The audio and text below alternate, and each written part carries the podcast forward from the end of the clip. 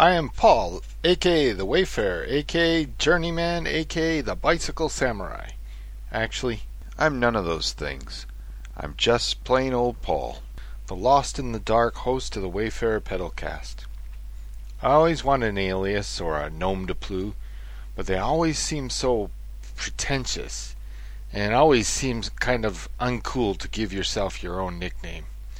Anyway, this is the next entry from my trip up the Mekong River.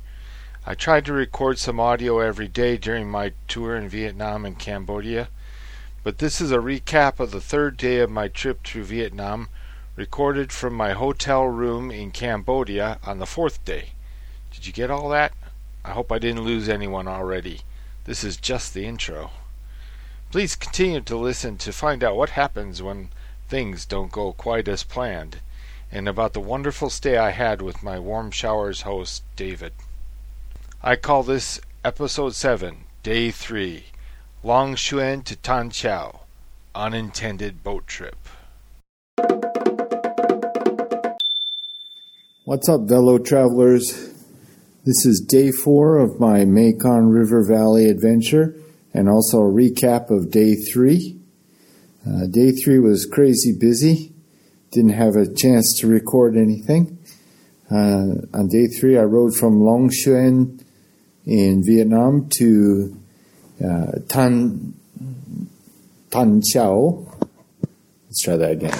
I rode from Long Xuyen to Tan Chau in uh, Bai province. I think that's how I was told to say it.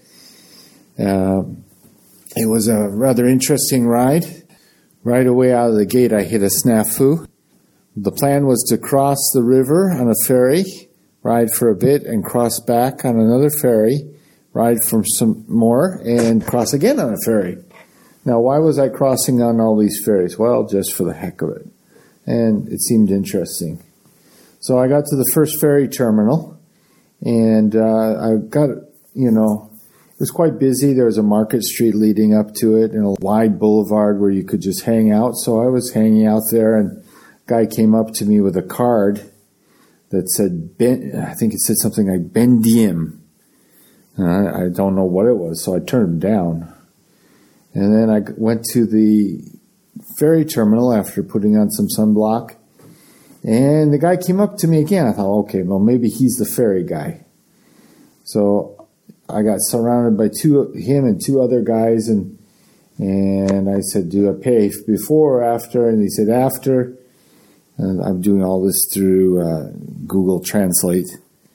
I said, "Okay, well maybe he's the ferry guy." So I go down to the right near the where the ferry's going to come up to the shore, and I I watch and take some videos. The ferry comes in, and I'm about ready to get on the ferry and the, the first guy comes around with this wooden skiff. And he's telling me, no, no, and he's pointing at his boat. I said, oh, it looks like I thought I just made a deal to have a private, uh, private transport across the river.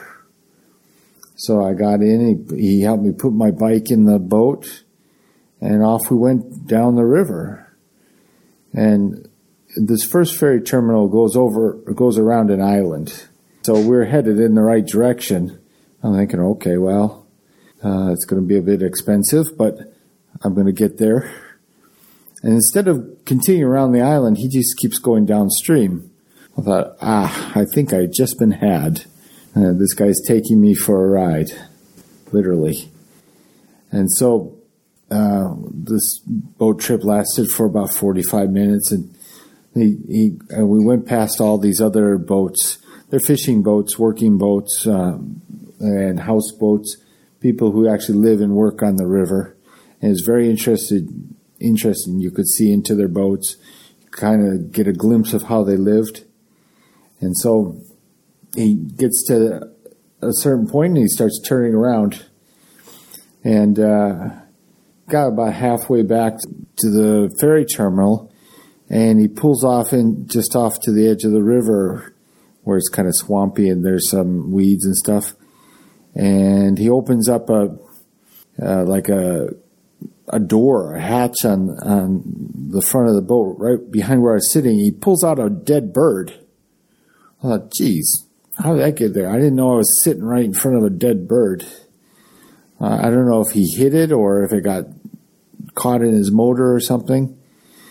But he, and I don't even know why he pulled it out of the of that hatch. Pulled it out. He looked kind of disgusted, and he threw it down on the deck of the boat. So, geez, okay. And then uh, he started up the motor again, and we went back to the ferry terminal. Well, the next kind of surprise was that before I got in the boat, I thought he said 15,000 dong for the boat ride, which is more expensive than I would have expected a ferry to be, but what do I know? I don't know how much ferries cost all over Vietnam. When I tried to pay him 15,000, he says, no, no, no. And finally, we figured out it was 150,000. So I was really taken for a ride.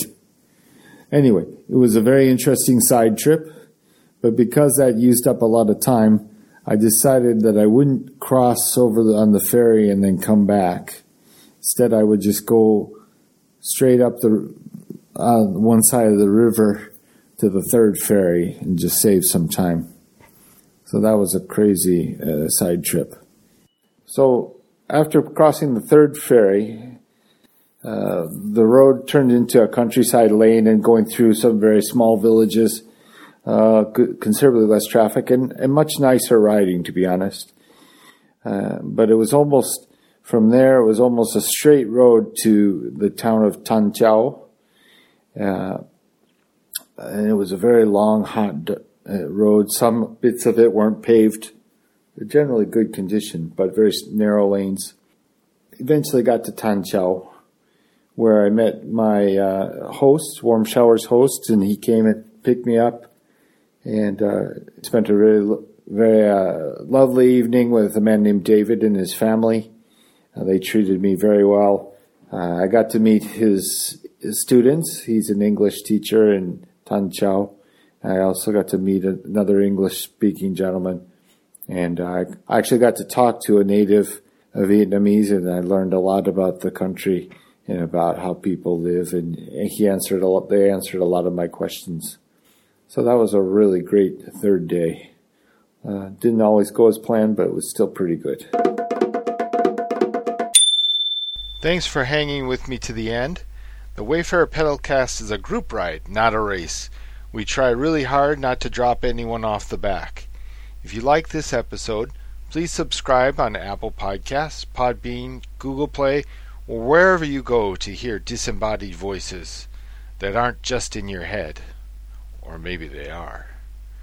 I would appreciate it if you would leave a comment, review, or just say hi while you are there. The Wayfarer's home on the web is www.wayfarer.bike. There you can find videos, photos, and blog articles.